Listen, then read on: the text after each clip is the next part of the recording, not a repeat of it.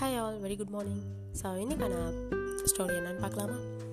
ஆக்சுவலாக ஒரு புக் இருக்குது don't sweat the small stuffs and it's all small stuffs by Richard Carlson Richard Carlson அவர்களோட book so இதுலேருந்து ஒரு ரெண்டு முக்கியமான விஷயங்களை பற்றி தான் நான் உங்ககிட்ட ஷேர் பண்ணிக்க போகிறேன் ஸோ டைட்டில் வச்சே உங்களுக்கு தெரிஞ்சிருக்கும். Don't sweat the small stuffs and it's all small stuffs சின்ன சின்ன விஷயங்களுக்கெல்லாம் கவலைப்படாதீங்க. ஏன்னா அதெல்லாம் சின்ன சின்ன விஷயங்கள் தான் அப்படின்னு சொல்லி சொல்லியிருப்பாங்க. ஸோ இது வந்து யாருக்கு மேட்ச் ஆகுதோ இல்லையோ எனக்கு இது வந்துட்டு நல்லாவே வந்துட்டு பொருந்தும். ஸோ இதை நான் எனக்காக பண்ணுறேன்னு கூட சொல்லலாம். சரி ஓகே அதுக்கு வந்து ஒரு எக்ஸாம்பிள் பார்த்தீங்க அப்படின்னா நம்மளோட லைஃப்லேயுமே நம்ம நிறைய சின்ன சின்ன விஷயங்களுக்குலாம் கோவப்பட்டுருப்போம். அதுக்கப்புறம் சே இதுக்காக கோவப்பட்டோம்? இதெல்லாம் ஒன்றுமே இல்லையே அப்படின்னு கூட நமக்கு நிறைய டைம் தோணியிருக்கும்.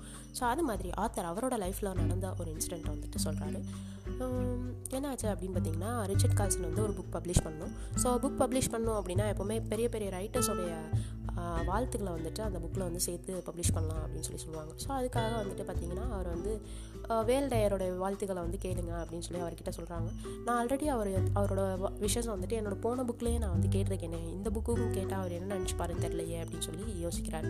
தயக்கத்தோடய அவருக்கு வந்து ஒரு மெயில் பண்ணுறாரு வேல்டையர்ன்ற ஆத்தருக்கு வந்து மெயில் பண்ணுறார் இந்த மாதிரி எனக்கு உங்களோட விஷஸ் தேவை அப்படின்னு சொல்லி மெயில் பண்ணுறாரு அதுக்கு வந்து அவர் ரெஸ்பான்ஸே பண்ணல. ரிப்ளை மெயில் எதுவுமே வரல.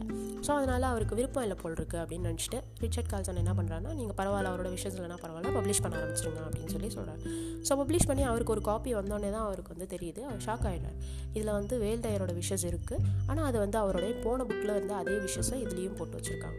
ஸோ இது பார்த்தோன்னே அவர் வந்து ரொம்ப கோவப்படுறாரு. எப்படி நீங்கள் வந்து அவரோட விருப்பம் இல்லாமல் நீங்கள் வந்து பப்ளிஷ் பண்ணலாம்? இது எல்லாத்தையும் நீங்கள் வந்து திருப்பி எடுத்துக்கோங்க.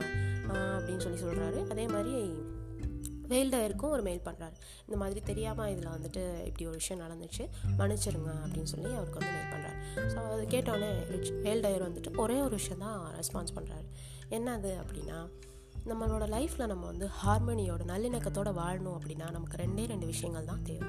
ஒன்று don't sweat the small stuffs and ரெண்டாவது விஷயம் இட்ஸ் ஆல் ஸ்மால் ஸ்டப்ஸ் அப்படின்னு சொல்லி சொல்கிறாரு இதை படித்தோன்னே ஆத்தருக்கு வந்துட்டு ரொம்ப இம்பேக்ட் பண்ணிட்டு ரிச்சர்ட் கால்சனுக்கு அது வந்து ரொம்ப இம்பேக்ட் பண்ணியிருக்கு ஸோ அதை வச்சு தான் இந்த புக்கே வந்துட்டு அவர் வந்து க்ரியேட் பண்ணியிருப்பார். ஸோ எஸ் மக்களே. ஸோ நம்மளோட லைஃப்லேயும் பார்த்தீங்கன்னா நம்மளும் வந்துட்டு தேவையில்லாத சின்ன சின்ன விஷயங்களுக்கு ஒன்றுமே இல்லாத விஷயங்களுக்குலாம் நம்ம வந்து ரொம்ப ஸ்ட்ரெஸ் பண்ணுறதோ கோவப்படுறதோ ஓவர் ரியாக்ட் பண்ணுறதோ இருந்தோம் அப்படின்னா அதெல்லாம் வந்து கொஞ்சம் நேரம் கழித்து பார்த்தீங்கன்னா சரி இதுக்காக நம்ம இப்படி கஷ்டப்பட்டோம் இதுக்காக நம்ம கவலைப்பட்டோம் இதுக்காக நம்ம ஓவர் ரியாக்ட் பண்ணோம் இதுக்காக நம்ம கோவப்பட்டோம் அப்படின்னு சொல்லி நமக்கு தோணலாம். இல்லை கொஞ்சம் வாரம் கழிச்சோ கூட தோணலாம்.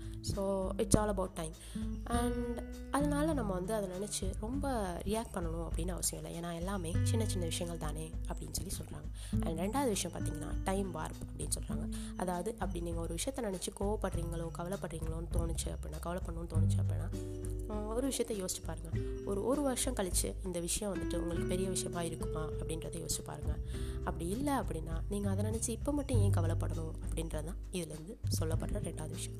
எஸ் மக்களே.